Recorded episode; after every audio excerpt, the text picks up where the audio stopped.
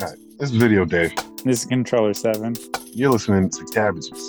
You're probably not watching the movies that we watched, but you're listening to them. We're doing you a favor. This is a gift that we do for you. We subject ourselves to this for you. Yeah, save, save your $11. Don't buy the Blu ray.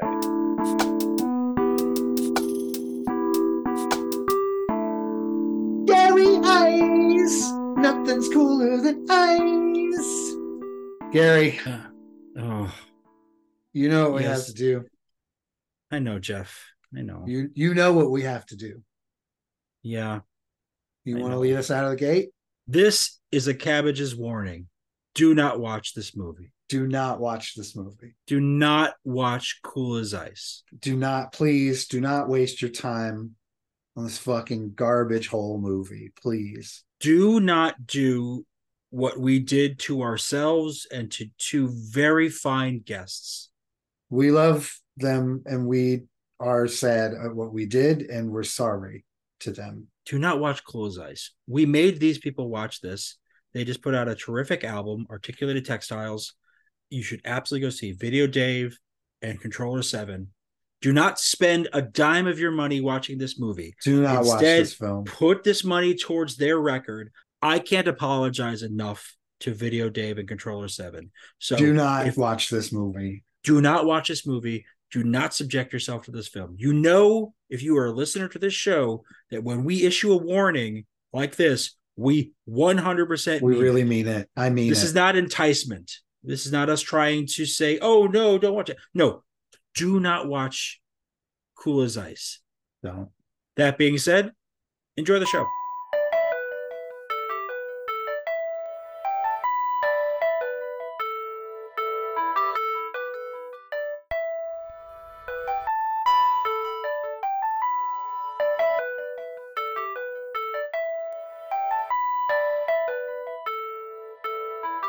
I am excited to introduce our guests for today's show. Joining us now are Video Dave and Controller 7. The former is a rapper producer with releases on Open Mike Eagle's Auto Reverse label, who also frequently tours with him, while the latter producer has credits with artists such as Sage Francis, Sole, and Buck 65. Together, they recently dropped the album Articulated Textiles, available on Bandcamp and wherever music is streamed or sold. Hello and welcome to the show. Thank you. Hey, what's happening? There's a lot to discuss, but I would love for us to just take a moment to reflect on the following. Mhm. When a girl has a heart of stone, Hmm. there's only one way to melt it. Just add ice. Mm-hmm. mm-hmm. Ah, I, I'm laughing at Da- Dave shaking his head. Yeah. What does that Ah. phrase mean to you guys? Because it doesn't mean anything to me. That, that phrase means somebody got a paycheck that didn't deserve. That was the writer, writer's room, and they were like, "That's the one," and none of them. They all should have been fired. It, it defies physics. you know, When does ice I'm going to compare anything? this to the, the 2023 New York Metropolitans, Oh God. Okay. where there's a, a gigantic groundswell of people that want to fire the manager and or the Mhm. GM, everybody, because they're not good. But like, if you're going to be bad, why are you going to pay two managers to be bad? Like, I think they hired a bunch of people that had no idea what they were doing to make a movie they didn't really understand they were making. And that, you know, at some point you just look at it and go, hey, schlinger schlong, what can you do? Oh, you're jumping right into Slinger Schlong. Just jump right into possibly the wildest line of the entire film. Where are you going? Across the street to schling a Schling schlong. schlong. What does that what does that mean? Do you think? Sometimes when a man and a woman love each other very much. Or run over each other with horses and motorcycles? there is so much to unpack with this, but before we get into the details of this movie, I think it's probably worthwhile just to talk about our respective experiences and understanding of Vanilla Ice. We are all uh, men of a certain age. Um, I think we all can sort of say generationally we were there when this all was happening, whether or not we have it. But I just love to know from like your perspective, your experience. Uh, Tommy, let's start with you. Like, I think just let's get an understanding kind of what your experience or understanding of Vanilla Ice was back then and kind of your perspective now. I think I was in sixth grade when when he blew up. So I was prime prime audience. um, it was definitely big in middle school. I don't remember at first it wasn't corny. Like he, I, I remember people thinking it was cool, but I did, in sixth grade I did not have cool rap friends, so mm. I don't know. um, but it was, it seemed like he was cool, and I remember people talking about the video. Um, but it was huge in sixth grade. Like definitely like playing at dances and people uh the Cassingle. It was the Cassingle days. and the Cassingle mm, was yeah. huge. Mm-hmm. Did you own the Cassingle or the album to the extreme? I did not own either. I think I was smart enough to know I was hesitant. um okay. and I my brother owned the Cassingle. Um, and he may have had the tape too. I can't say I've ever heard the full album. Uh, I, I don't think I know a, a, a, that besides and the Teenage Mutant Ninja Turtle song, the Ninja Rap. Oh, sure. Uh, I don't think I know any other songs except for the ones in this movie, which are not on to the extreme. These were separate songs that were made for this film. Uh, there's about four Vanilla Ice originals that make it into the movie. So, and each of them gets its own music video, which we will certainly be talking wow. about over the course of this. Dave, what was your sort of experience with uh, an understanding of uh, of Vanilla Ice uh, back then? I mean, I feel like it was uh, fifth or sixth, probably sixth grade for me when mm-hmm. uh, Vanilla Ice and also MC Hammer were really doing their thing. And uh, if I if I said to y'all that I didn't love Ice Ice Baby, like if I was to say that, I'd be lying. Mm-hmm. It was the jam. It was on the radio. That's where I got my music those days, and I love that song. And uh, there was some hesitation, but I loved it. And then I heard uh, "Play That Funky Music, White Boy," mm-hmm. and I was questioning. I was like, "Wait a minute!" And then I never heard the album. And then I was very excited for that Teenage Mutant Ninja Turtles second movie. Yeah, I saw that trailer, and I said, "Oh no!" And I'm very proud of myself that uh, it didn't fool me. Like I w- like I was enough of a fan. I had my reservations, but I liked what I heard before, and I really liked the movie. And mm. I saw that trailer, and I immediately said to myself, "Oh hell no, that's corny." So I'm proud of myself for that because uh, I never heard the rest of the album. I never even, you know, I never gave him a chance after I saw that trailer. I knew right there. I saw that ninja, ninja rap, and I was like, "Oh no, no, no, no." So that's that's that's how I felt about that guy. Jeff, what about you? Uh, similar story. I, what was what would I have been nine when that came out? Ninety. It came out ninety. 90, yeah, ninety, late ninety. September ninety was when the album came out. Yeah, so literally, I was turning nine when this came out. So hit me with Ninja Rap at like ten years old. Excellent song. Total bop. uh, I I also just what a fucking jam. It was about ninjas and rap, two things that I had nascently discovered I was really into. Uh, did I make up a word to just, Probably. No, that, that, you used it probably. I just knew that it was wrong. I liked, I liked him. I liked ninjas. I just knew it was wrong once I heard it. but like both of you and possibly Gary, we haven't heard about Gary yet. Hmm. But like both of you, guaranteed I never heard all of to the extreme. To this day, I've never heard to the extreme in its full. Mm-hmm. And I think you'd be hard pressed. I think all of the sales came from that song being as big as it was. Yeah. And then it was the trial. Well, I guess not really a trial, but the lawsuit that sort of hipped me to the game that like that guy sucks. See, I didn't mind, I didn't know anything about sampling, so the, the sampling didn't bother me as a thing. It was like I got it that it was kind of corny. Like I, just understanding what they were saying, I was like, oh, I see why that's a problem. It didn't bother me in the least. It really wasn't until I saw that trailer that I knew. Mm-hmm.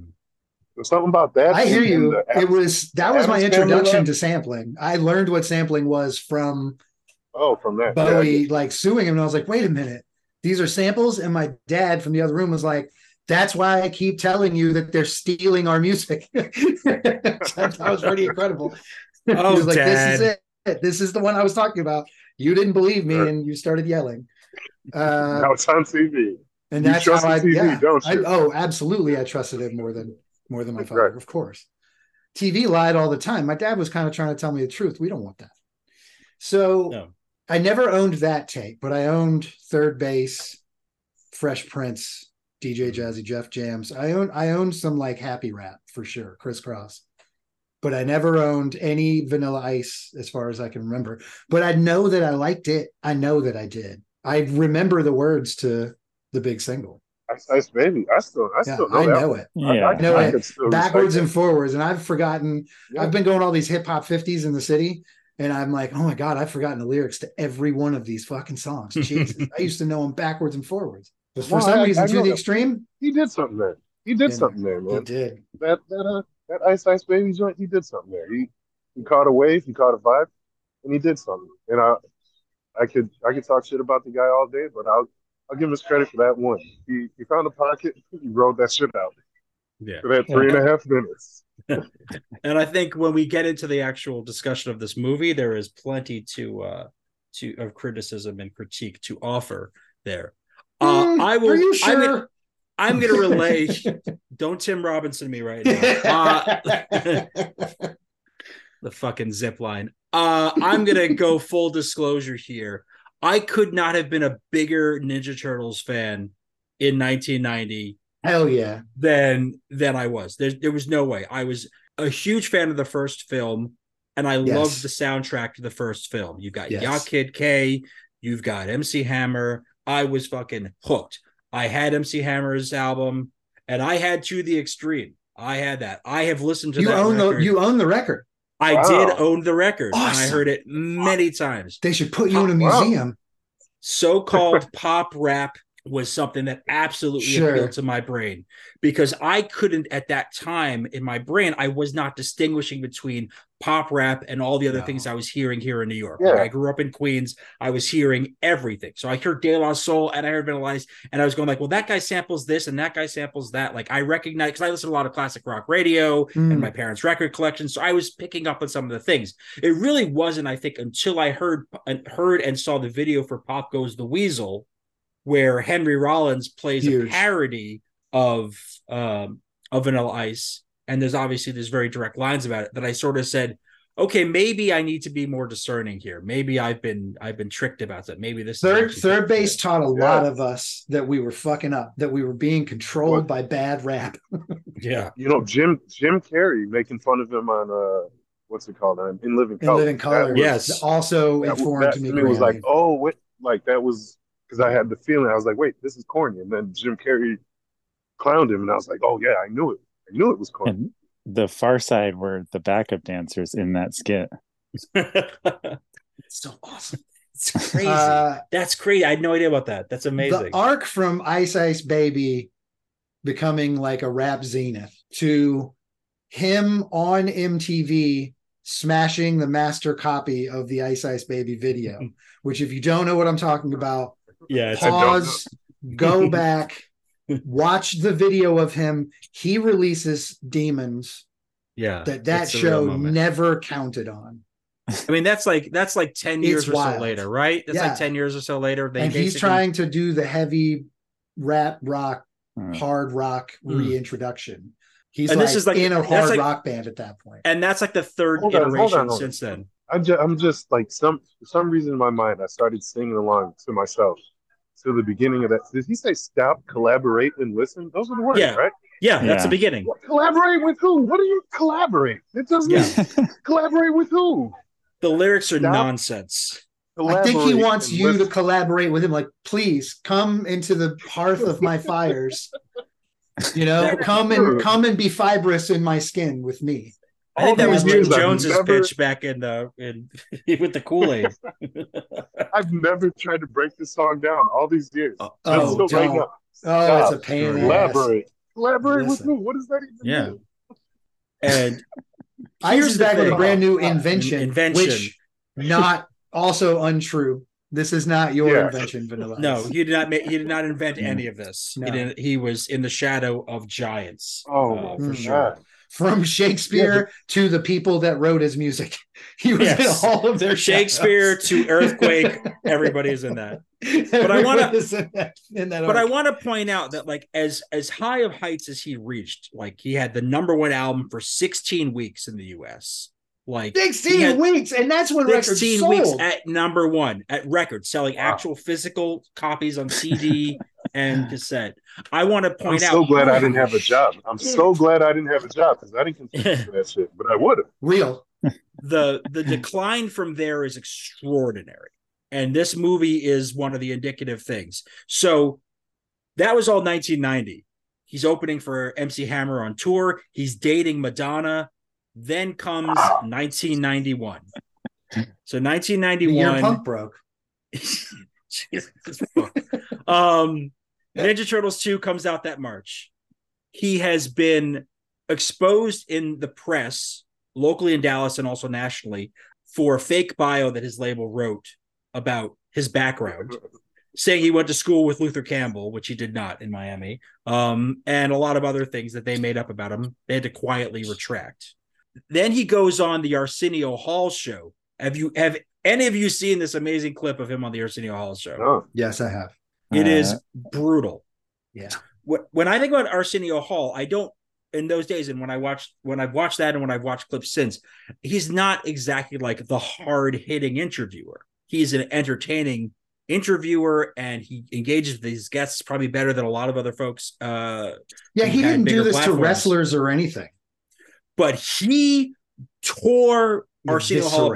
Arsenio Hall tore Vanilla Ice apart because Vanilla Ice brought out Flavor Flav at the beginning, and immediately, immediately afterwards, like basically for a hug, and immediately afterwards, Arsenio is saying, "Oh, are you trying to show us that you have black friends, that you know black people? Like, is this is this Which, by the you're way, was likely the Yes. idea of someone what that he was like doing. someone exactly in his what he's circle doing. was like, you need to like hug a black person when you walk out yeah, Right. live because TV. they're not gonna like you. so Arsenio eviscerates him over the course of the interview, like calls out the bullshit of the bio, calls out like like stuff that like right now is very much in our consciousness about talking about things like appropriation and how white rappers get into these spaces and you know, you get the popularity. And there's a question about like where advantages exist you know due to white privilege. Back then these weren't discussions that we're having on that wide level. Here he was being destroyed it's a beautiful clip. Again, I, I encourage everyone to watch it. There's the 3rd Bass video for Pop Goes the Weasel, as I talked about before. There was a as told to biography, uh, which we'll take that as you will. Um, and then and then there Mm. is Cool as Ice. Let me look, fair or not, whatever happened to him, whether or not it was fair aside, all of rap essentially said, not him. Yeah. This this was a a rap born attack.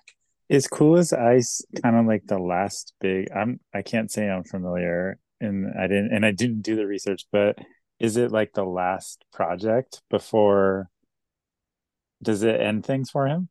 Yes, it does. Yes. This Okay. So but it wasn't the reviews to this that did it. It was like, you know, the entirety of the rap community shitting on Mill collectively. And then this came out and, you know, I don't want to give it away. Maybe you guys loved it, but it sucked and it And bombed. Is the And, movie and this was like the the final nail. Like he was buried after that.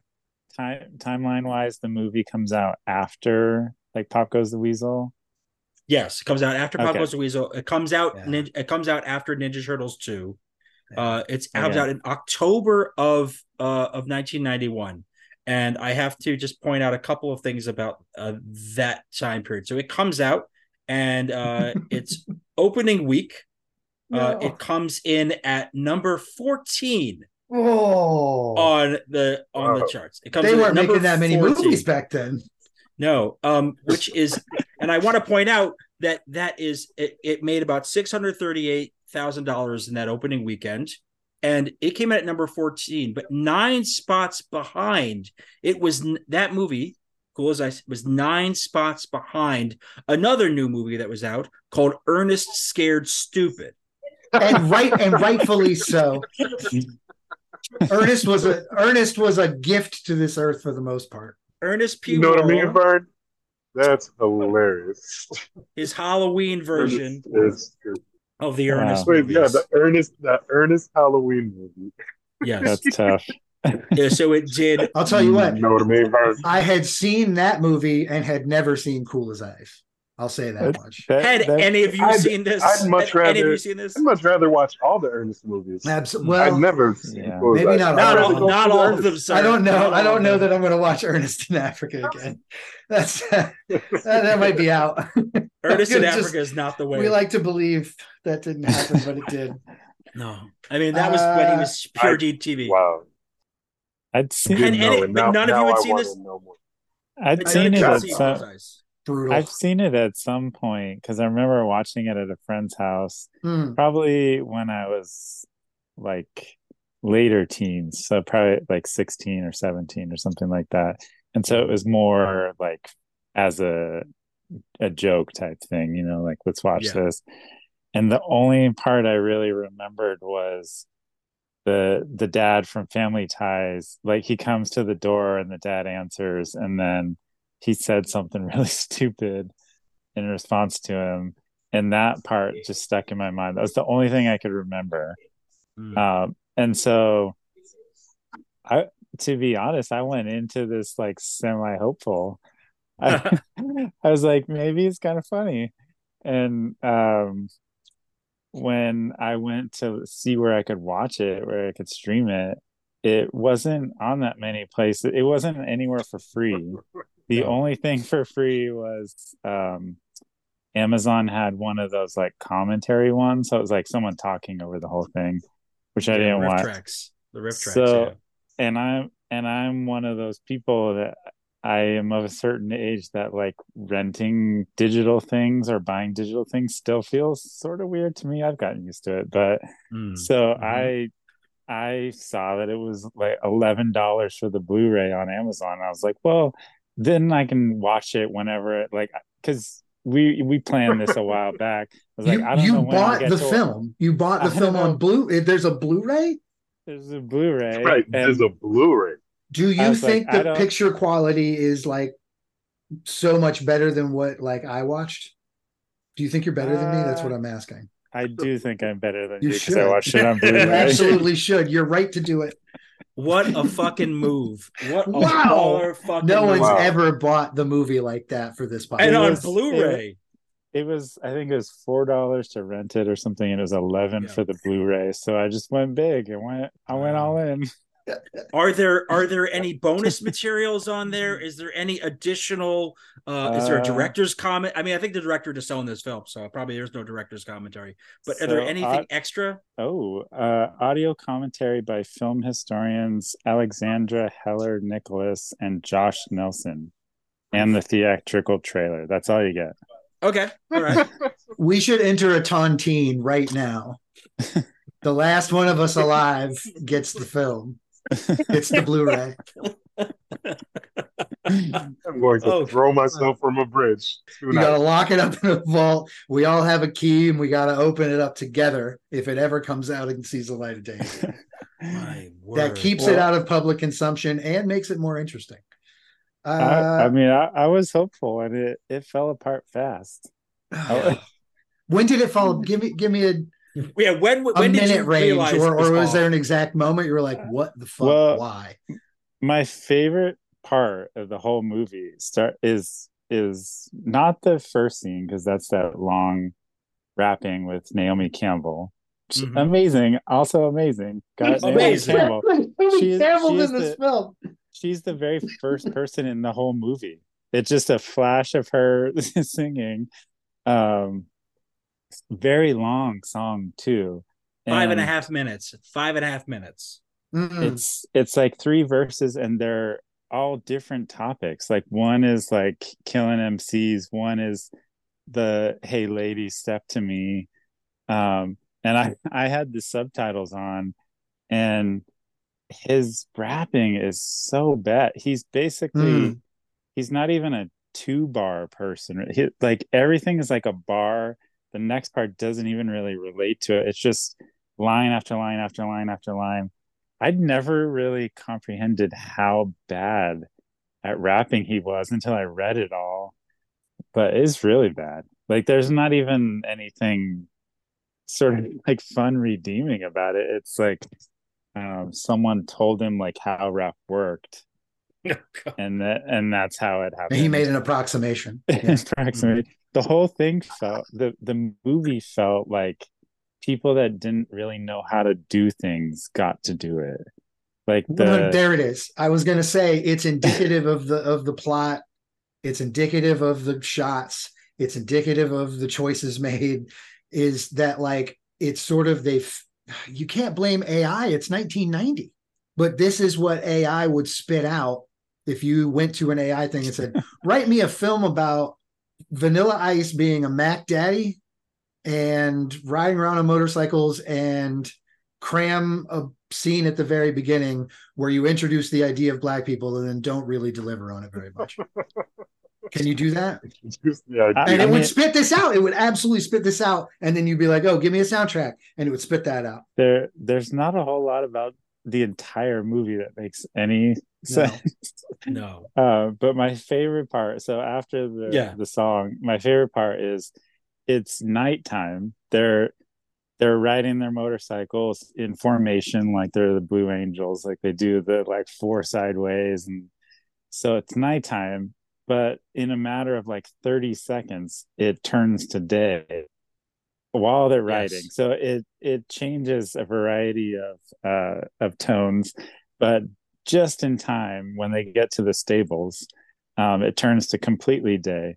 But my my favorite part is he says to his friend something like, "Hey, yo, come here," and he has Mhm. the guy ride up, and they ride side by side, and then he says nothing. It's just a Nothing. weird pause nothing. and then the and then the friend randomly says uh what did he say hey yo peep that out and he points at the girl riding the horse Right. and then then he does um he That- does it's unhinged what happens. no, please, please do it. he, say it. You so to say it. he he accelerates and he jumps this the fence the horse fence with no ramp anything he just launches in the air which Yeah. is very much like another one of my favorites of this time, Gleaming the Cube. Mm. Oh Or- yeah, sure. He at the end he does the he jumps like the LA River off of uh one of the little freeway dividers.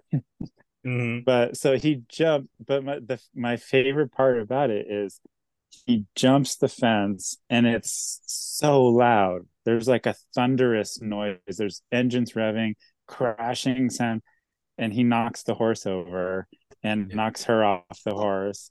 And um he he goes to see if she's okay, and then and he says, um he said, Damn, what the hell's wrong with you? like he just jumped a fence, knocked her off her horse, and he's and, He's is, nearly- and is, she's is mad, mad, because he's getting tooed. She Yeah, punches him at in the, the she two. punches him she punches him in the chest and he says that line. Got off light. And and then anybody is sitting there thinking, going like, you could have crippled or killed this woman to be Yes. thrown from a horse. She was that not shit, wearing that shit crippled Superman. yeah. You know what I we mean? were about just regular high school student. fucking no joke. We ta- we were we mentioned Christopher Reeve by name in Mm, that moment. I was watching with my wife, mhm. who had a lot of opinions about this movie. Um, Oh man, I'd love a separate episode where she gives us the opinions. I invited her on like three times. He is not doing this. Um, Fair. but it was extraordinary because I read an interview. Vanilla Ice did all his own motorcycle stunts in this movie, including jumping that How believable is that?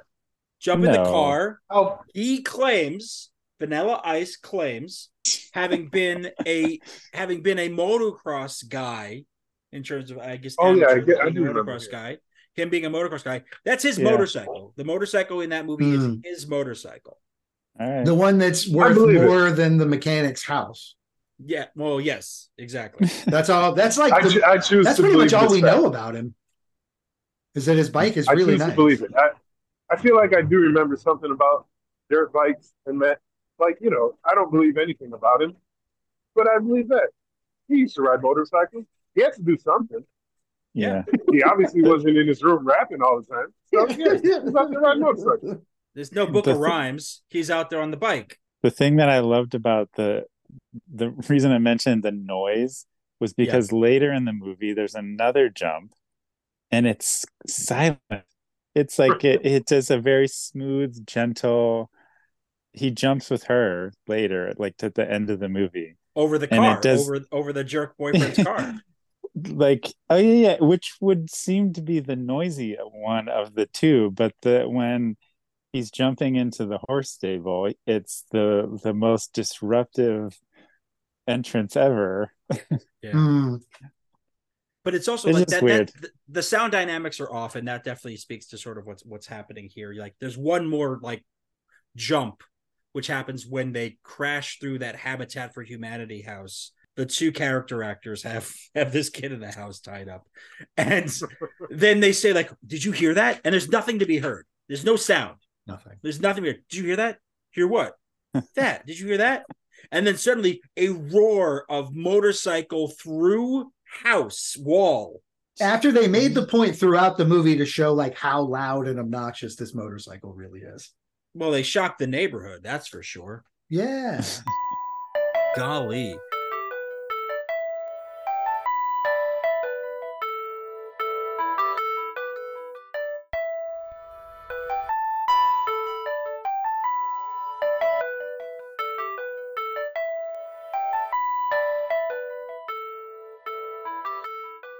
I I decided from the very beginning, after the five and a half minute montage, and they're driving on this main street, I'm like, oh, this is camp.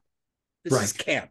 So suspend all your feelings about what a movie Absolutely. and what people and it what still human it still sucks, do. but I I did Yeah. the same. but right away it's camp. Obviously, there are these connections to sort of the Elvis movies. He had a lot of Elvis comparisons, negatively mostly over the years for basically hmm. appropriating genre. But there are a lot of Elvis things, and like they basically were like, well, if he's going to be compared to Elvis in this way, let's make some Elvis type movie, and that's exactly what this is. His record label set up a movie company specifically to do this. SBK put out their own uh, movie thing as a result of this um, using his money and the money they were making off of Wilson Phillips.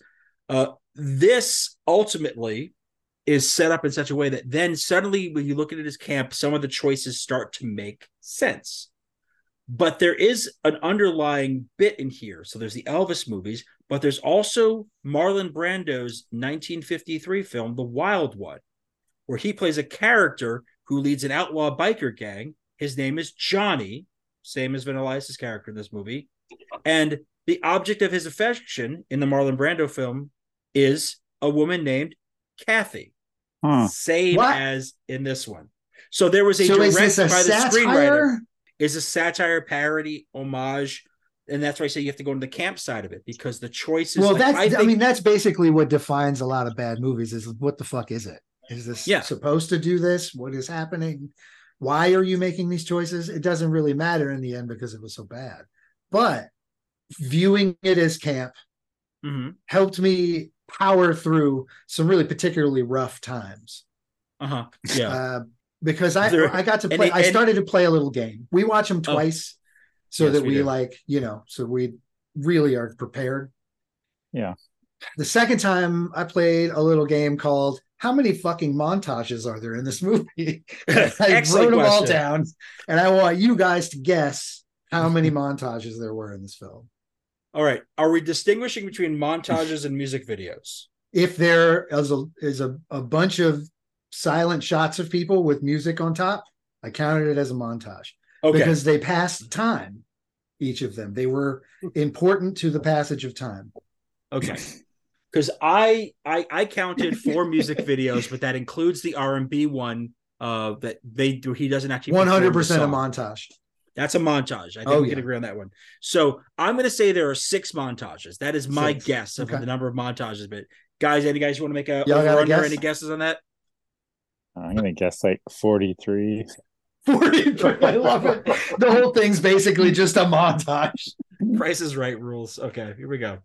Dave, what do you think? So, so somewhere between six and forty-three. Let's go with uh, nine. okay it's Mm. eight you guys it's eight it's eight now come on I'm down. hard pressed even in the worst action movies to find more than two this thing had eight montages one involved a pickle peanut butter mustard sardine pineapple sandwich Yes. Yep.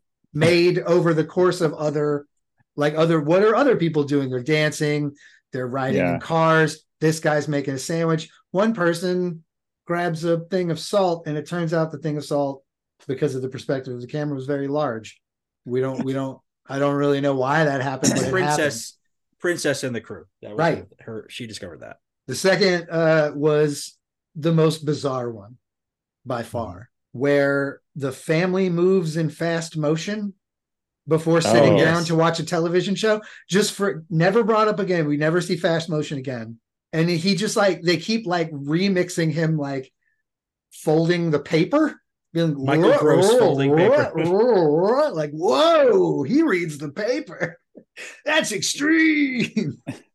It it made me think of. I mean, the whole movie feels like weird commercials, in a sense. Mm. Like I, Mhm. I mean, the guy who direct. I looked it up. The guy who directed it is mostly known for commercials, commercials and pl- and Playboy. yes, and he married a Playboy playmate. Yeah. 1976, April 1976. That's He, he's Yeah. yeah, he did like all these Playboy videos and lots of commercials. Um, but yeah. that that weird family scene reminded me of like um I can't I can't think of exactly like basically it looked like Nickelodeon for like two minutes. yeah like the Nickelodeon that Yeah. it those weird type of like fast edit like Yeah. zany zany look crazy like they were like hey we got it, we got to put that in there um it seemed like everyone had an opportunity to get an idea in and Mm. if you pitched it in time they put it in Yeah, that's like how their writers' room worked. It was like, all right, everybody got to turn in an idea. It wasn't like finding the best idea. It was just like, all right, what's your idea? And then people pitched it. and Like, all right, that that's a part. That's something that can happen. No, the montage guy. One guy just said montage every time. Every time he's like, "Well, you know what you could do here. I know we've got to get to the next day. You montage it, yeah. cut and There- print. There's something about like when you look at his experience prior to it, he did music videos for, you know, En Vogue, Expose, Quincy Jones, David Crosby. Like he was not prepared for something like this. And then, of course, like things like Playboy Wet and Wild and all the stuff that used to be on the Playboy channel, like that kind of stuff got repackaged for home video as well. But like this was what he was in. So when he's presented with this, it's Hmm. like there's a reason why this is uh, only one of two feature films this, this uh, director David Kellogg ever did. Um, the other one being 1999's Inspector Gadget, yeah which Hmm. uh, I I think we all at that point would have known better than to see that one uh, by 1999. Yeah, ne- never caught it. that puts us all in the college age zone. I think, or at least around there. I think we all can kind of safely say uh, that was not something we were clamoring to see. Uh, even though I loved Inspector Gadget the cartoon as a kid, but I think he Hmm, was yeah. restricted from he could not put anything racy, truly racy, into the film from his Playboy experience. He couldn't translate those skills into this because this is meant to be a film that was for families. You know, the presence Right. of the of the younger brother is the surrogate for the nine year old, 10 year old who's going to go see this movie. Theoretically, they did not, but Yeah. for those who would. And then the older sister is the love interest to get the kind of older teens enjoying it. But the the truth is, is this this man did not have like a pool with which of, of, of No. skills to work with narratively. He just knew how to make music videos, which is why there are four music videos in this. Now, you said there were eight montages you counted. Yeah. The four music videos take Mhm. up literally, they take up of this 91 minute movie, 15 minutes are the music Hmm. videos. So One- you're ready, you're one down to quarter. se- so you're down to 75 minutes of movie, which includes the credits, And, and in that, and eight montages in that. That's how you it kind of felt like like I want to say most of his lines are cut. Like he couldn't do a long scene. It was No. mostly just delivered and then it's cut and then it's so it felt like there's a lot of piecing of things together. And then Mm, it's funny that you say you brought it down to there wasn't much meat to the movie. Mhm. The other thing that was so weird about it, which which I guess is part of the montages, is it was like really stretched out. It wasn't tight in any No. way. Like it there's something strange about the sound design. Like it would just go with like nothing and then they'd randomly put in like a uh funky and Yes. like it would just go to something else. It it Those are montages. it, I counted them. I don't care. it just seemed like whoever did the sound editing that it was like the first time they'd done it. Like they Sure. didn't have any any sense of pacing. And you know what? You are correct. The editor, this was their first feature. This was their first fe- the editor's first feature. Um, as I as can't imagine editor. what they were handed beforehand. Yeah, well, she was assistant editor on other things, but this was her first uh, as a feature. I give more credit to the kind of um, the art director and the costume designer, um, and sort of like the, uh, the Well- production design. I, I I give a lot of credit to those folks because they basically built this sort of like strange world, a Pee Wee Herman esque house with wacky Mm. things happening, characters who are wearing clothes that reflect the exact type of person they're supposed to be. The jerky boyfriend is dressed like a jerky boyfriend, Mhm, fucking mhm. members only shit. You've got Michael Gross dresses exactly like you think the dad from Family Ties is going to be dressed in for Mhm, this. mhm. Vanilla Ice is wearing a lot of Stussy backwards. Uh, in that the scene where he has the eight ball shirt, that's actually him wearing that t-shirt backwards Hmm. uh, with his with these uh, black and white striped short alls. Uh, you know, for the um, again, there's some quite a bit of montage in that, but like that was something that he um he he chose. Those are some choices that he made, but I think a lot of credit goes to you know the outfits and the design of this thing. People got to make a fun thing, and I do want to point out an interesting fun fact. As I Gary, did you I- like I- this movie? Oh, I am fascinated by this movie, but like is a different situation. Okay. So you have the costume designer Ingrid Ferrin. See, it starts with fascination. There's two other films that she did after problematic this. areas, like liking There's, it. There's two other films that this uh, this designer did after this of note. It helps this movie make more sense to me. One is Dalmatians. one is Batman Forever, Oh yeah. and the other is Oh wow. Batman and Robin. Mm. So when you see how Vanilla Ice is dressed, how these other characters are dressed, it's like you can absolutely see Tommy Lee Jones as Two Face. Mhm. You can hundred percent see Jim Carrey as the Riddler. This was all in the mind of this person. Again, camp. The Schumacher movies are camp. So I think that there's I want to give a certain amount, even though there's a lot to shit on, and I think we're really going to get into it in a second. I want to give credit to the costume designer because I think they really and the production people. I think they really did working with this what little material they had. They still built something that was meant to reflect something fun. And unlike most movies of this caliber of, of bad, there there was a plot, an advanced plot, advanced a pair of them, and it and it intertwined with another plot. Was it well done? Absolutely not. But two plots in one film? an A and B plot in this film. Yeah, Hmm. that's wild. That's wild for a terrible movie. Usually there's there's just one plot. What what are the two the two plots that the The love story pair- versus the oh okay versus the The corrupt shakedown. The shakedown. shaking Yeah. them down. Yeah. the police informant Can yeah. I okay, if this is if this is at all an indication of the system at work when you get witness protection, never. I'm never I'm never going to witness protection. yeah there wasn't any substance to it really Witness protection is one of those things, kind of like quicksand and stuff, that really is supposed to happen a lot more in life. Hmm. Um, according according to all the media that actually, Sure. you know, witness protection. I mean, half my friends must be witness protection if I'm if I'm the numbers. One hundred percent. Yeah. We have to know some people who are in it. But the, the craziest thing about that too is just like They let him go where- on national TV. no, They were just he like, chose nobody's- he chose to go on national TV and he tried to cover his face with his fingers enough that maybe he wouldn't recognize. He's the dad from Family Ties. Of course we're, We're gonna, gonna recognize, recognize you. We know We're who gonna you are, recognize sir. You're Mallory's dad. so yeah, witness protection is bullshit. There are two plots in this. They do intertwine. Vanilla Ice gets mistaken for being connected with the corrupt cops. There's nuance to this plot. There's not a lot of it, but there's a little bit of nuance to this plot. He also has a fight scene, which I think maybe Jeff, you described it as the slowest fight scene. The slowest fight scene. I've ever seen in my life. And I watched Rene Russo in a Lethal Weapon movie. Ooh, that's pretty slow. You know what I mean? They were just slow motion dancing together. With the bikers, right? With the with the bike, yeah, with it was like the an ultra local the, wrestling match. outside the Sugar Shack. The Sugar Shack, baby. Where is this place? What town is this? What state are we in? Where where is this? yeah I, What don't- planet are we on? I would guess somewhere in LA, like a valley type place. Huh. I, I, I was stumped. No accents, no, No. tip offs whatsoever. I mean, they Okay. picked they picked the most like weirdly maudlin places to where you can't tell. Like they had shenanigans in construction zones. Yeah. There's no way to know where that is. Yeah. It could literally be anywhere. Can I have the flip side of this question? Uh, where were Ice and his crew from, and where were they going? Yeah, I'm I'm gonna consult the the Blu-ray. Okay. It Okay. says, uh, Johnny is a freewheeling motorcycle riding musician who rolls into a small town with his band. So, So wow. Okay. So we're actually that music video at the beginning is a performance with his band.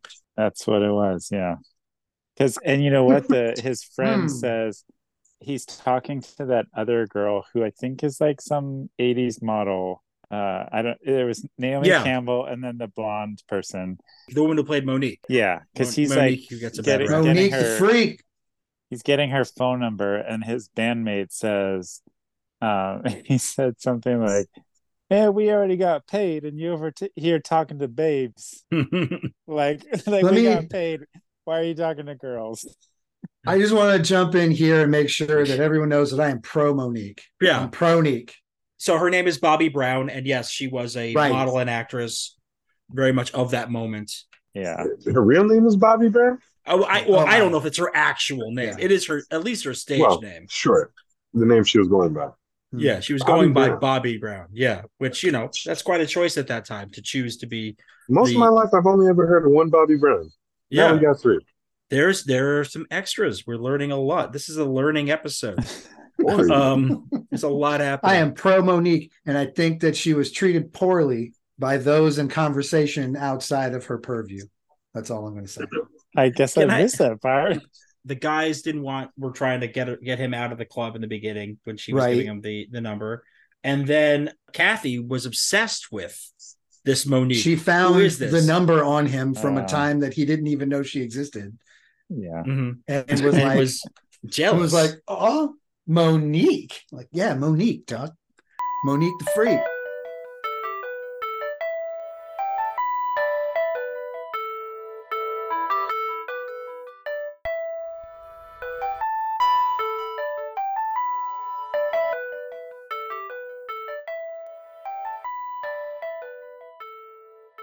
When the fuck did vanilla ice become detective columbo when he listens to the cassette tape and identifies Oh. the sound Oh. of the construction site when did this bonehead A construction site that was abandoned, abandoned, Abandoned. at the time they were in it. So there's no way there was anybody working on it.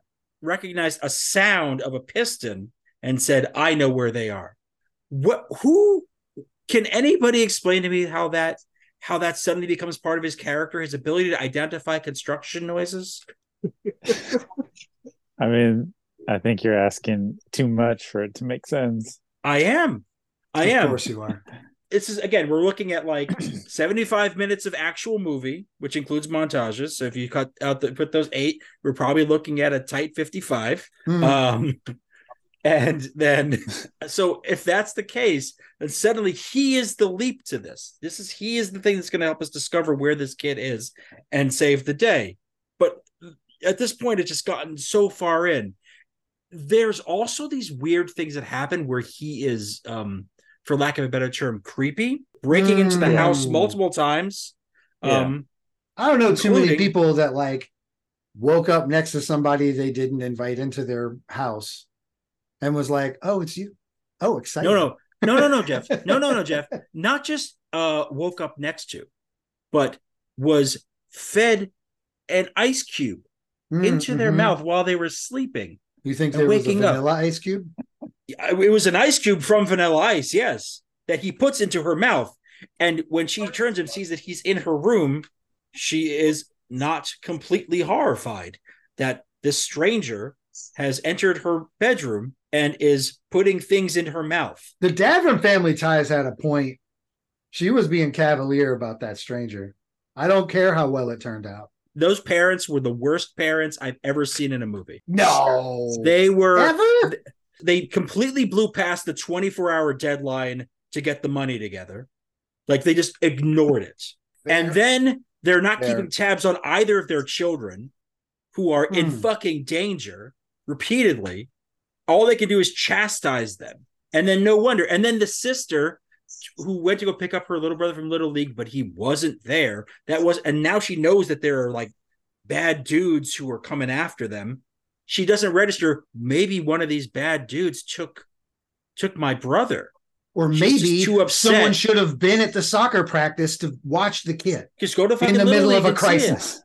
In the middle of a Whoa. crisis. There are other adults around at soccer practice. You know, you can't. Fair. It's just practice. It's not a game.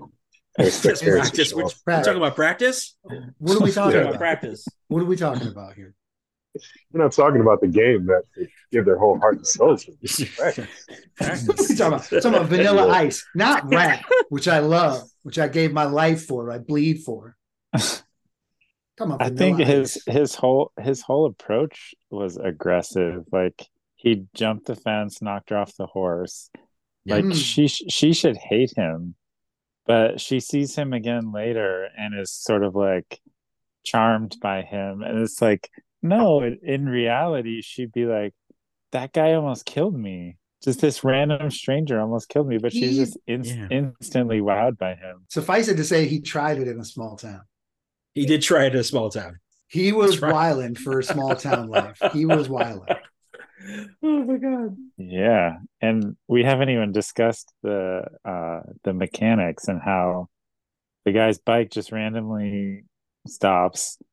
They find some people who have, as you said, like a Pee Wee Herman house, and Yeah. they take take the bike apart completely, and then they spend like a week or so living with them, and aren't they don't seem bothered by it. That's when they start making the the sandwiches with the pickles and the Yeah. they're having a great time. Yeah, that's actually I as I and I, I sadly have spent too much time thinking about that particular point. Uh, Roscoe and May's hospitality. That is another callback to the Wild One, the Marlon Brando movie. It is another Huh. example of of how the bikers were compelled by I think it was an injury uh, of one of the people in their crew to stay in town uh, until someone uh, recovered uh, from an injury and got into all sorts of antics and shenanigans and uh, misdeeds as a result. So this is another direct thing from it, and this is where I think it's probably a good time to identify the the writer of this film because Vanilla Ice, um, he wrote those raps probably, but he did not write this movie. You know, very clear about that. True. This was written by a gentleman named David Stenn, and uh, longtime listeners of Bang up job, Dave. longtime listeners of this podcast will not be surprised to learn that this was Stenn's first movie screenwriting credit, having previously written for TV shows like 21 Jump Street and Beverly Hills 90210. And when you think about it in the context of the absurdities that happened on those programs, this movie starts to make a bit more sense that this is Mm. like a version of that in terms of the choices that are made and the way people behave and the way characters do things that don't make sense and convenient things happen that help us get to a happy resolution. This is somebody who learned to do this in, you know, an hour long TV format setup. Dave, what's your Yeah. favorite part of this movie? Favorite, you It- it- was that a 404 error I just saw? it's like, ah, data not found. Apple Pinwheel is That's what it's it not there. Yeah, exactly. Me? There's this really crazy scene where all these words are going from the bottom to the top of the screen. Love that. Oh, there's a lot of words in there. I, I think my favorite words in that, um, my favorite You're- words are. you're not going to steal this from me. You're going to do it, aren't you? I would, oh, you want to do it? You could do it. Well, there's Do two things I love about the credits. One, one says additional mixing effects and design by Your Mother Makes Beats Incorporated. That's- That's a credit in the movie. That's, That's true. Wow. And then you can do the other big one. That's oh, thank you, thank you, thank you. that. please. I don't want There is a line um, that says "Be cool, stay in school," and only one of that, those though. words, and only one of those words is spelled correctly. The B is the letter B. Cool is with a K. Stay is spelled correctly. In is spelled N, and school S K O O L. Be cool, stay in school. At the end of the credits, right before they're like, "Thank you to the like whoever the Toronto." no animals were Society." hard. No, No, yeah, no were hard to animals, and then they were like, "That's it. Good night, everybody." It's no, no, there's not a good night, everybody. No, no, good night, everybody. No, then there's that one flash at the very end. There's did a you guys watch? flash of Vanilla Ice. Did you watch at the the very end? Did you see the post credit scene? No. You know, I thought with your love of the credits scene, uh, Dave, that you would have gotten through the very I end of didn't. I, I didn't realize this was part of the MCU. there is. It is. It takes about three seconds, and it is simply Vanilla Ice on the motorcycle with Kathy behind him, doing the Richard Nixon double finger sign. Uh, I am not a crook. Move. Correct. It lasts 1.5 seconds and is done.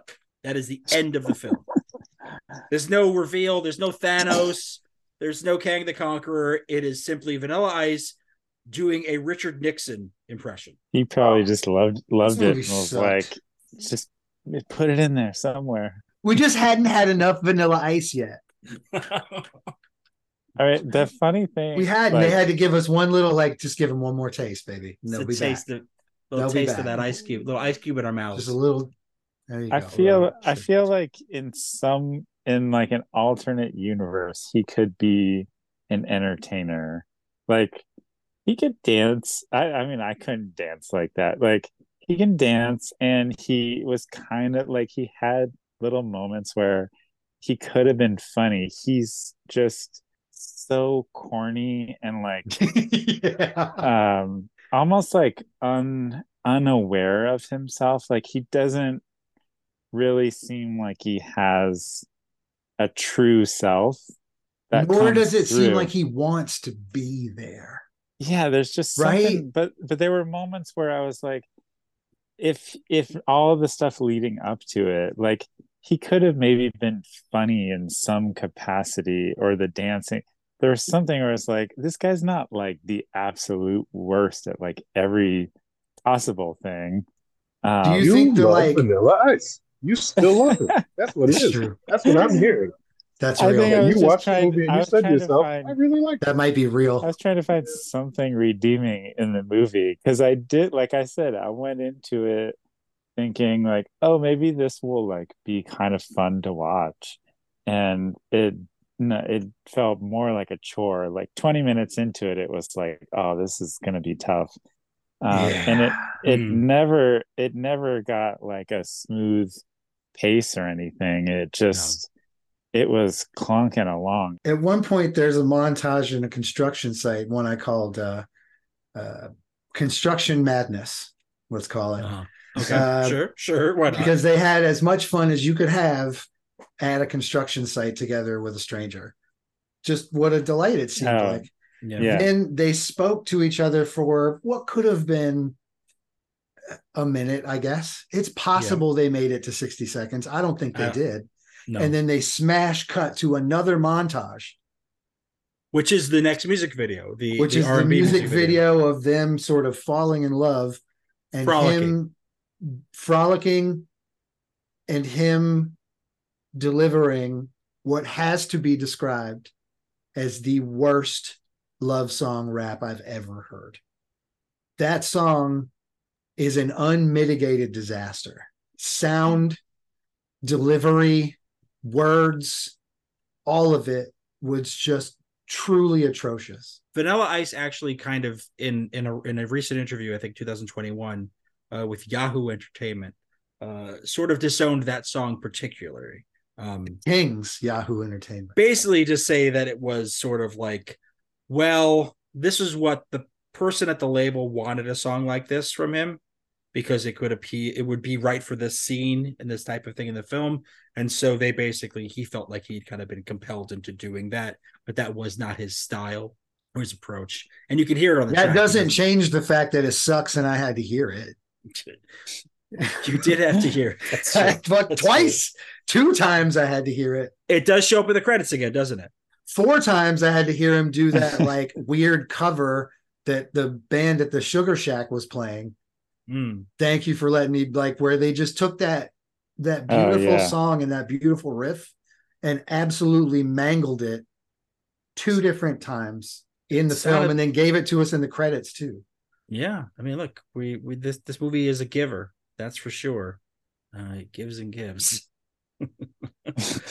I want to point out something, um, just because uh, you're talking. You mentioned that this that you saw him sort of like as he could be an entertainer, and I want to put just some highlights of the things uh, that happened after this film. Uh, kind of get us uh, to the, the present. He present. was an entertainer. That's all he's got to claim to. He has. Yeah. he has continued What? down that path. Hmm, he has. Uh, I want to point out how he finished uh, 1991. He appeared on Circus of the Stars and Sideshow. If you guys remember that TV, uh, What Circus did he of the do? Stars. No. He drove his motorcycle, motorcycle. through a through a wall of fire. Okay. Nice. Sick. Um, he he tried a few different things musically uh, in the intervening years, including uh, going Rasta. Uh, he basically said he Yeah, sort of identified with the Rasta lifestyle and had dreadlocks. He should have called himself Evil Van Winkle. That would have been a good turn for him. He could have. He then tried the he tried the Vanilla new metal route. He did the new metal route.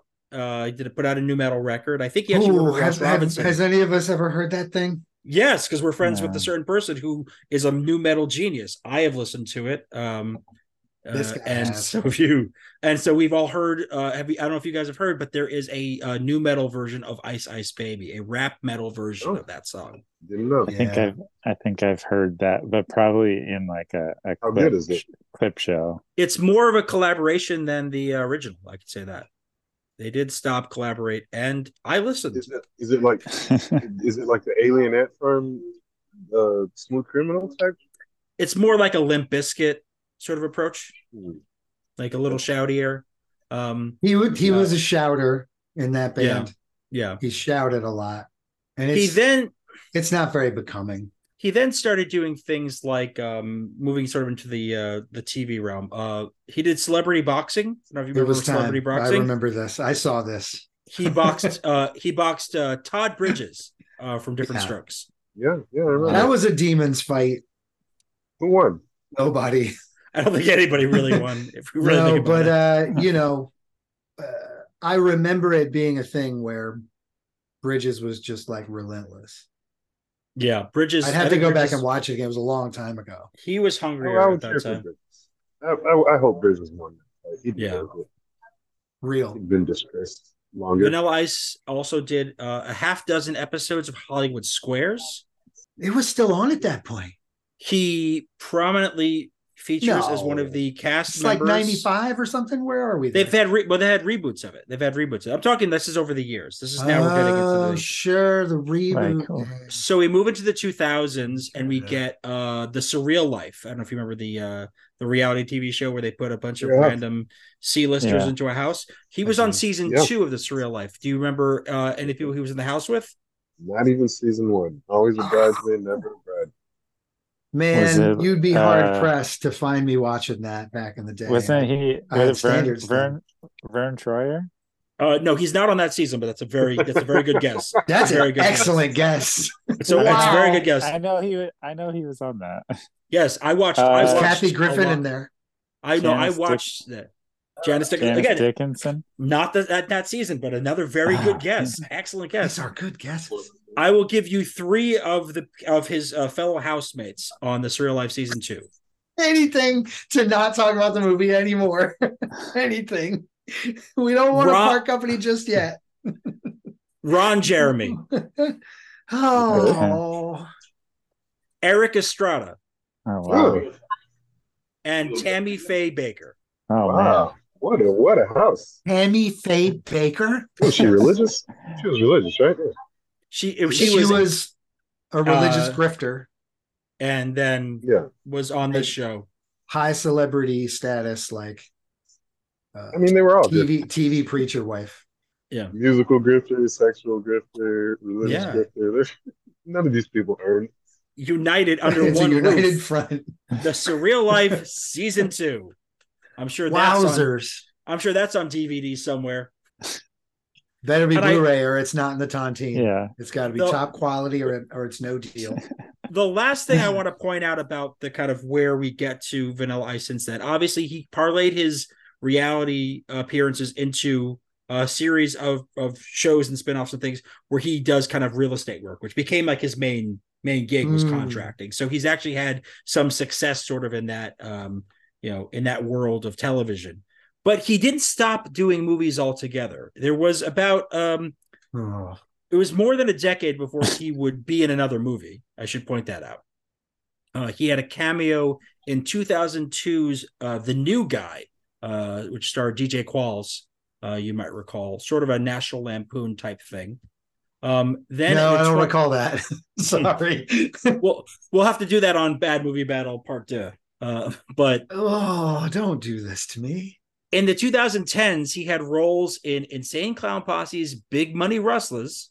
We got to see that. That's the Western. That's the Western Insane Clown Posse movie. Uh, Insane Clown, Clown Posse movie. I think I started to watch that once, and and literally like two minutes in, I was like, "What am I? What am I doing?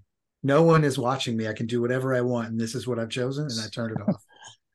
He's also in a number of Adam Sandler Happy Madison films, including he There's plays. one? in- he, oh yeah, there's multiple. He plays himself in That's My Boy. He plays. He's in the Ridiculous Six, which was I think uh, Sandler's first Netflix movie, um, where he plays. Oh, uh, Happy um, Madison is the company. Okay. Happy Madison. Oh the my company, god. Yeah. I was like, there's Happy Gilmore like sequels I don't know about. But, No, they basically combined those two, and that's the name of the production company. yeah, yeah, Billy Madison. So all those Adam Sandler, David Spade, Kevin James things, all those kind of movies kind of through under that umbrella. Um, This, how much does this does this please or displease you? That's like your favorite series of movies of all time. do you know to who realize plays? that they're employing this act. Jeff, do you know who he plays in the Ridiculous Six? Obviously not. He plays Mark Twain. I Vanilla Ice plays dog. Mark Twain. I hate everything. Vanilla Ice is Mark Twain. Yeah. He's also in a couple other uh What are we two, doing? two others of these. And then he's got a movie coming out this year. Uh you can see him starring at some point Which this year? year in a movie 2023 uh and the movie is called Zombie Plane uh where he is in it and I think he is opposite um an Australian music competition uh winner uh who is is doing some acting as well. So Hmm. there Where is is that? a Where is that coming? It hasn't come yet, but it is. I'm sure it'll be on digital soon enough. Yeah, the disbelief. So he has continued to have a career in entertainment. Maybe not as as high of heights as he had in 1990, and then for a brief period of time in 1991 before this movie came out. But uh, he has continued to entertain. it's pretty amazing. bless that- him. So like basically one song, we we could all agree one song kind of Yeah, hit bigger than so one song has given him so many so many platforms. Very he upsetting. did Rasta, he did uh the the rap rock thing. yeah He's done reality TV. yeah. uh actual other films uh we could all only be so lucky to to keep getting Yeah. all the gigs like he's got something why why do pe- i don't know is it is it all Bad penny on, syndrome, man. like people I mean- it's like it's funny to put him in something is that what it is I think that might be. I don't it. know. That's not funny to me. But I guess people laugh about it. But you know, it I'm it with makes you. sense that it took from what, like 1991 to Yeah. when was it? 99, 2000 before white people were allowed to rap again because of Correct. Yeah. Yeah. Yeah. There's actually interviews with Eminem. There's interviews with Eminem where he said basically like Vanilla Ice like set me back as someone who was white who wanted to be a rapper. I think he did Yeah. okay. No, Ultimately, he- sure, obvi- obviously. I don't know. You know, uh, but I'm not a huge fan, But but you Nor got to am though. That's that's But a good thing. to ten be years. said. I mean, you know, oh no, he wasn't Eminem. a, a millionaire by like 13. Damn. Eminem was doing some Feel quality terrible. rapping before my name is. yeah, sound that sound bombing that sound bombing appearance is, is still yeah. one of the best things. Yeah. No question. and like no, it, just, it was just like no, nobody like it, we refused to even. It was like no way until Dr. Dre was like, "Hey guys, this guy's with Yeah. me," and then it was like, "All right." You needed to be backed by somebody credible. It couldn't just be some record Right. label saying, "No, no, this one's good." No, obviously now it's a free for all, but it was at that time. Yes, it was. It did set back that aspect, which of course I think we can all say is probably, given the, the rap music we did end up getting in the 1990s, not the worst thing. Hmm. Yes. Yeah. Not the worst thing to let some other artists have some some success uh, in that period that were not uh, Vanilla Not Ice. right. He, he is still he's still eating off of a mediocre song from 1990. I mean, it's a lot worse than I, I- thought it was, but I did be I think I think he may have lost all of the the rights to that song I, from the sample and then whatever that weird Suge Knight thing where he was held upside down off the balcony. I'm pretty That sure was Vanilla he Ice that got held upside down off the balcony. Oh, Yes, yeah. sir. Suge- Suge Yeah. yeah, Suge I think that. I think something like I, I don't know for sure, but I feel like he lost most of the income off of the song. I think he had to sign over some level of his. Uh, he'd been uh, coerced, let's say, into uh, Yeah. signing over some rights, and apparently that was money that uh, Death Row did use uh, towards its own means as a result. Which, again, I mean, like if you want to talk about reparations, I mean, not the not the Hmm. worst situation in terms of that.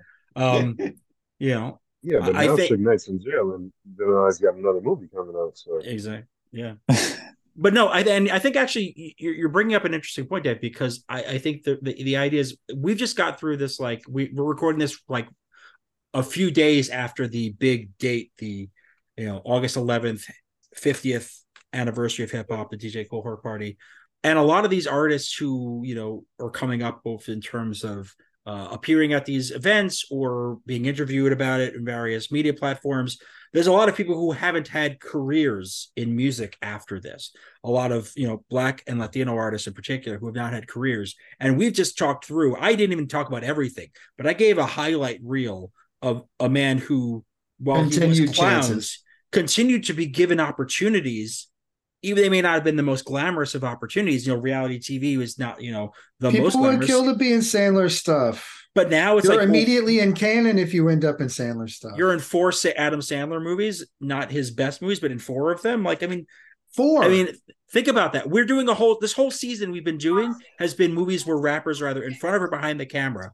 And Vanilla Ice may have among the highest number of credits in front of the camera when you factor in television. not say to other mention than other than this like film- Ice Cube or Ice T or you know, this yeah. film is the most of a rapper that we've seen on screen for any of these films. this was all ice. Like very rarely was there like, oh, the mother and the father and the daughter have like a 30 second conversation to wrap up 40 years of yeah. brutal suppressed history. Don't give them Where- 35 seconds. We got to get back to the fucking matter at hand, which is Where's Vanilla Poochie? Ice dancing. Exactly. They where's Poochie it, and he's like in a montage dancing in front of a mechanic's house because, like, don't forget, don't forget, this movie's not about this like semi interesting subplot that is like deep and weird. Yeah, it's not about that. No, they kidnap a child. a child is kidnapped. it's just like, oh man, what's Vanilla Yeah. Ice gonna do to solve this this kidnapping? Detective fucking Columbo over he there. becomes a detective and a super cop. He like ties them to the hood of the car loosely and drives them through downtown to where the cops are yes. because they just know. Yeah. And they didn't even seem that mad about it. No. They were no. they They were took just it kind of well. going along. Yeah, they took it very They well. took it pretty well. You add some explosions, and this is the next Fast and Furious movie. Basically. And I love those films. You do love those movies. this one it it's funny you say that because this plays almost like that type well not like that type of movie but like if you you know if you watch a horror movie clip minus the music it Mhm. feels this movie feels like that like it's missing elements like it just plays so weird and slow um and then transition i guess it was the montages it just transitions like they didn't know what to do so they j- had to glue it together with something Well, okay, the the epilogue to the film, and then we're probably got to cut it, right? We got we gotta have to stop. We gotta get gotta outta here. stop. We're abusing ourselves at this point. the fucking the the beginning and the end of the movie like the epilogue of this film is them becoming successful as performers because they have a bigger crowd now. Yeah. And like he's The rapping about video. basically what has happened in the film. He does like a recap, Mhm. which Yes. normally would just Mhm. be a song Like under Black Dot? credits. What's that? Like Black Dot does, like Black Dot does for movie soundtracks. I. You remember that? that song? Right, That yes. Man, it was just like a Or like Will movie. Smith does. For the Hurricane, he did that song for the Hurricane movie. It's just like Yeah. Yeah. that common. I don't know. No, Yeah, yeah. he- No, no, I'm with you. I know it's it's a thing. It's a thing, and like a lot of '80s movies have it, where like all the way up to Fletch, there would be songs about the film used in the film's context, Yeah, and it was really a bizarre thing. My favorite version of that is when they do it in the opening credits of a film and they basically tell you the entire story in Yes. song. Yes. Those are awesome. Those are Oh man, they're part of the plot. Like everybody's in on the gag. you know who did a much better job of this whole thing was Bobby Brown with the Ghostbusters shit. Like the Yeah. song he did for that Ghostbusters movie, and he's talking about the master of evil. Like he he tells us everything that's happening, and I love it. I still listen to that and dance along to this day. And that's what Vanilla Ice wanted to do. He didn't pull it off. He didn't. Well, there's there's he did pull And it off. Bobby and there- Brown got a bigger stage. Less of Bobby Brown in it, but he got a bigger stage. I'll tell you this, I I probably remember most of the words to Bobby Brown's Take Control, and I know none of the words to any of the songs performed by Vanilla Ice in this movie. Yeah, yeah. Nor will I ever hear them again. I hope. God Yeah. willing. Uh, one one I other listened, and I uh, listened to the full Bobby Brown album too, Yeah. More than once. Oh, many times. Yes. there were all these scenes of uh the DJ scratching like there there don't don't quote me i don't think there's Okay. a single scratch in like in any of the songs No. No. i mean there no were scratching. there were but not in conjunction to the visual Right. Correct. Exactly. he was he was aggressively scratching in songs that had no scratch related element to it There are more credible scratches in Ninja Rap. Go Ninja, they- go Ninja, go. oh that was bef- before One more thing Yes. about that Ninja Rap.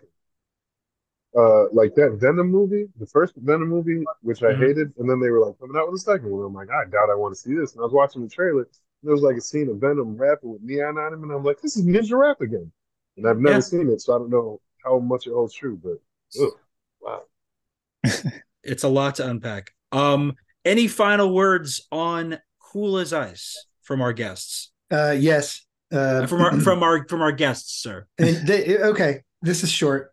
I do have a note that says, "These fish need some rocks and a castle, girl." Damn, I did write that down. Okay. it was weird to just what? see a fucking bowl full of fish with no, like nothing to do. Get these, like, get them a little castle. What the fuck? I fuck? agree with that. You know what? I want to go back and change my answer. That's my favorite part of the movie because I agree with that. Some people got real little small ass little fish. You gotta give these fish something else, man. What the fuck? You know, They're like, how have in the they not ocean. started attacking one another? Hmm. Yeah, yeah. So you know that movie did hold some truth there because people keep their fish in way too small containers, and I like to think that Vanilla Ice that was his. That's what he was fighting against. I hope so.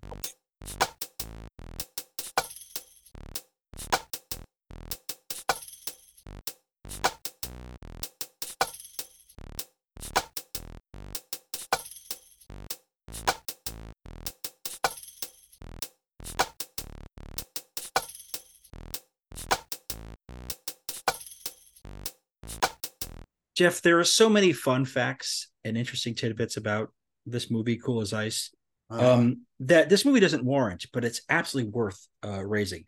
Did you know that this movie features original music composed by Stanley Clarke, y- yeah. jazz Yeah. fusion legend uh, from Uh-huh. Return to Forever?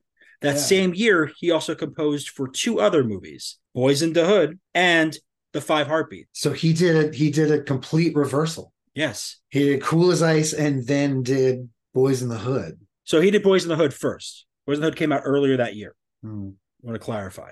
Boyz n the Hood came out earlier that year. Five Heartbeats came out, I think, right after that. And then Vanilla Ice's Cool as Ice is the third of these. Complete reversal. Did you know that Janusz Kaminski, the director of photography in this film, uh, just a few years Director of just a few years after Cool as Ice, went on to become Steven Spielberg's go-to director of photography, beginning with Schindler's List and continuing through The Fabelmans. I mean, if you if you throw together a whole bunch of first timers who are looking to get into doing things for film, you know, one or two of them are gonna gonna strike and get like real jobs. The rest of them aren't.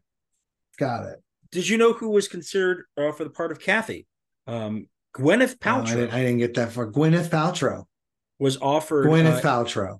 eighty thousand dollars to take the role until her father advised her against it after having looked at the script. Yo, This pops is to the rescue, huh? Yeah, yeah. So this is Bruce Paltrow. This is before she had done any movies. She had not done one yet. She was like working at. Gary, She was a, hostess at an airport.